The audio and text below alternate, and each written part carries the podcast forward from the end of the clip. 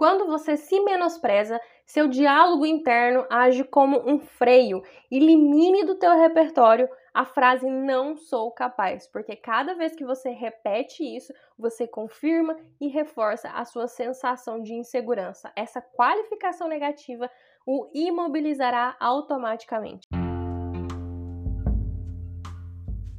Oiê, eu sou a Daiane, psicóloga especialista em terapia cognitivo-comportamental e está começando mais um Terapeutas, o seu podcast para reflexão e ação. Estamos de volta com o quarto e último episódio da sequência sobre autoestima. Então eu já te aviso que se você não ouviu os episódios anteriores, vai lá conferir porque tá incrível. No episódio 27, nós falamos sobre a importância do autoelogio e auto-reforço, reconhecer as pequenas conquistas e o que se faz bem. Eu expliquei como você pode melhorar esse ponto da tua autoestima. E hoje é o dia do quarto pilar, a autoeficácia. Autoeficácia se refere à confiança e convicção de que é possível atingir os resultados esperados. Uma baixa autoeficácia irá te levar a pensar que você não é capaz, e uma autoeficácia o fará se sentir seguro para atingir os seus objetivos ou pelo menos lutar por eles. A autoeficácia é basicamente uma opinião afetiva de si mesma. Muitas pessoas podem pensar que possuem as competências e capacidades necessárias para obter determinados resultados e ainda assim não ter certeza que irão atingir com sucesso as metas propostas. Vamos imaginar ali um atleta prestes a realizar um salto com vara pela medalha de ouro. Suponhamos que ele tenha certeza de possuir as condições necessárias para fazer um bom salto. Seria um bom treinamento, uma excelente condição física e o público a favor. Vamos pensar ainda que anteriormente ele já tivesse superado essa mesma marca. Tudo está a seu favor, porém, de repente, de maneira inexplicável, ele hesita e começa a se perguntar se será que ele realmente é capaz? Ou aquela pergunta, né? E se eu errar o salto? Se essa dúvida crescer e se mantiver, vai gerar ansiedade e tensão, os seus músculos não irão responder e esse salto não será bom. E aí começará o ciclo. Possivelmente na competição seguinte, ele vai antecipar o fracasso devido a pensamentos similares de falta de confiança em si mesmo. O que antes havia sido uma pergunta vai se transformar em uma afirmação: não sou capaz, mesmo que tudo esteja a seu favor. Então, essa opinião cognitiva afetiva de si mesmo que você tem sobre a possibilidade de atingir determinados resultados, ou seja, a confiança de que é possível atingir seus objetivos com sucesso. As causas mais comuns que contribuem para a diminuição da autoeficácia são ver as coisas como incontroláveis, acreditar que a própria conduta está regulada mais por fatores externos do que por si mesmo e atribuir-se injustamente a responsabilidade por quão maus ou bons somos e pelas nossas conquistas pessoais. Qualquer um desses três fatores gera um esquema de falta de confiança e insegurança em relação a si mesmo, o que leva a evitar situações de desafios, de problemas ou qualquer evento que implique a intervenção pessoal para a solução. A pessoa fará da evitação uma forma de vida quando se tem uma baixa autoeficácia. E eu vou apresentar para você aqui então sete passos, sete estratégias que vão te permitir enfrentar a baixa autoeficácia ou pelo menos mantê-la ali em um nível adequado. E o primeiro ponto, nós já falamos o primeiro ponto é elimine o não sou capaz. Quando você se menospreza, o seu diálogo interno age como um freio. Elimine do seu repertório essa frase não sou capaz, porque cada vez que você repete isso, você confirma e reforça a sua sensação de insegurança. Essa qualificação negativa irá te imobilizar automaticamente. Pensa só, como você se sentiria se no trabalho seu chefe decidisse dar uma tarefa especial para um colega seu com o famoso argumento: Olha, eu dei esse trabalho para fulano porque eu acho que você não é capaz. Como você se sentiria com isso? Embora a gente não tenha consciência, as consequências psicológicas de dizer a si mesmo essa frase não sou capaz são tão contraproducentes quando quando outras pessoas o dizem. Se você diz sou inútil, sou um fracassado, sou um idiota, você acabará sendo. O ponto número 2 é não seja pessimista. As pessoas com baixa autoeficácia antecipam o futuro negativamente e quando se trata do próprio rendimento, suas expectativas são de fracasso e incapacidade. As profecias negativas costumam se transformar em realidade, porque nós mesmos nos encarregamos de que elas se cumpram. Por exemplo, se você disser não vai dar certo, a motivação, a tenacidade e a perseverança necessária para atingir essa meta fraquejarão. Você não terá energia suficiente e a sua previsão se cumprirá, mas por sua culpa. Quando você estiver, então, quando você se perceber fazendo muitos prognósticos ruins sobre o seu futuro, pergunte-se se você está sendo realista ou não. E depois de fazer as suas previsões, sejam elas boas ou ruins, acostume-se a verificar a sua realidade. Contraste-as com a realidade e verifique se você tinha razão. Para isso, você pode fazer um registro detalhado dos acertos e falhas das suas previsões. Se determinada previsão não se cumprir uma, duas, três ou quatro vezes, descarte-a e não utilize mais. Se você diz, por exemplo, não sei conversar direito e as garotas ou garotos se aborrecem comigo, faça, submeta essa previsão a um teste da realidade.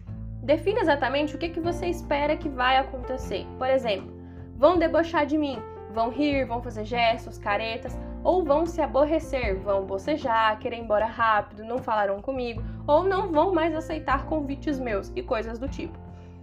Depois de você sair várias vezes com pessoas diferentes, você poderá comparar o que esperava que acontecesse com o que realmente aconteceu.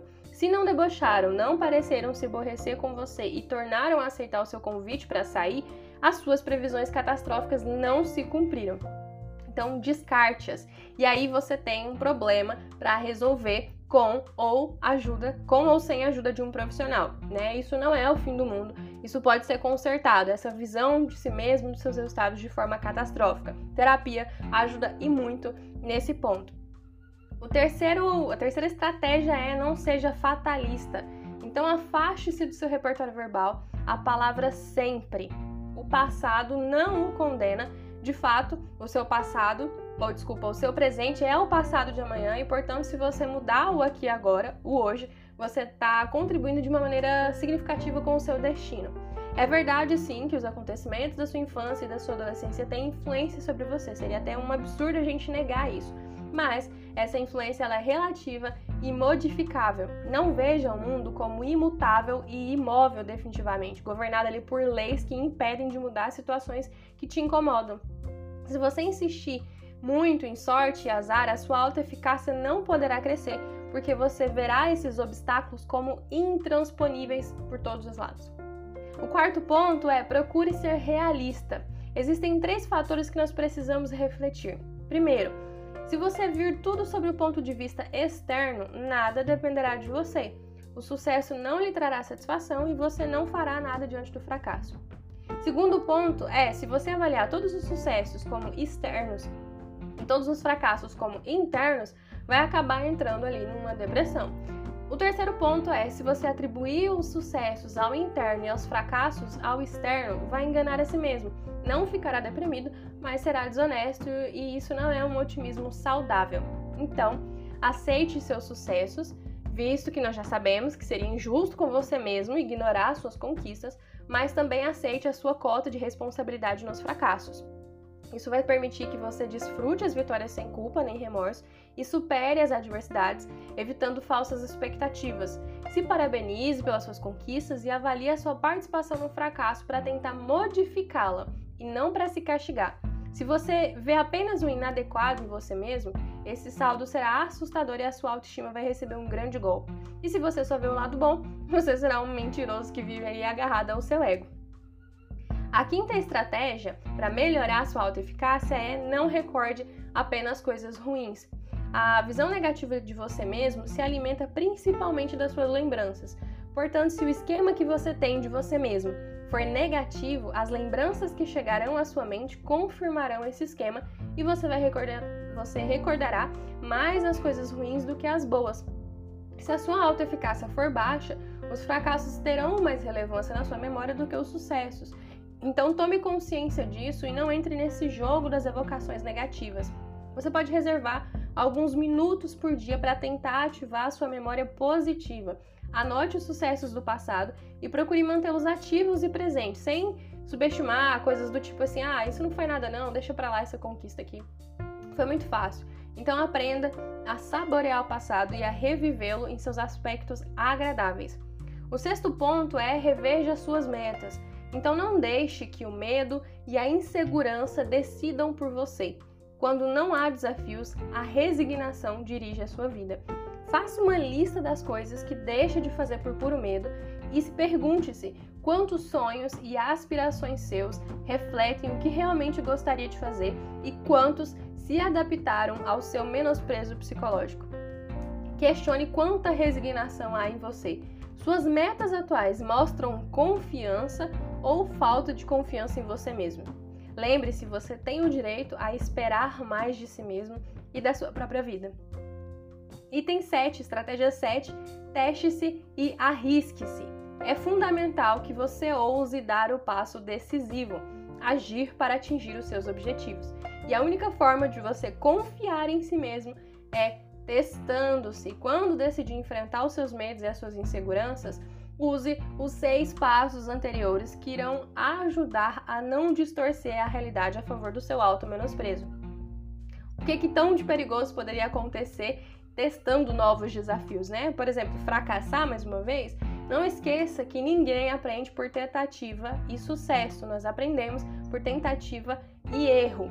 O que você jamais deve perder é a capacidade de buscar e questionar. Muitas vezes tememos criar novas metas porque gerarão novos problemas e dúvidas. Assim, preferimos uma infinidade de sentimentos que nos aproximariam, preferimos reprimir uma infinidade de sentimentos que nos apro aproximariam de perspectivas novas de vida, novas sensações e descobertas, só para ficar mais confortável e permanecer agarrado ao que já conhecemos, mesmo que essas coisas amarguem a nossa vida. Esse foi o nosso episódio da, sobre a autoeficácia. Eu trouxe para você sete estratégias para você colocar em prática para melhorar a sua autoeficácia. Eu tenho certeza que se você praticar não só o que eu trouxe para você no episódio de hoje, mas como nos outros três outros pilares, a sua autoestima irá melhorar e muito. Combinado? Se você gostou das dicas que eu trouxe para você hoje, das estratégias, se você gostou desse episódio, tira um print da tela do teu Spotify ou onde você esteja ouvindo, compartilha nas tuas redes sociais, me marca no arroba Psi, porque o que faz sentido para você também pode ajudar outra pessoa. Siga o podcast, ative o sininho para não perder os próximos conteúdos e deixa o convite para você me acompanhar lá no Instagram, no arroba Psi. Então, um grande beijo e até o próximo episódio.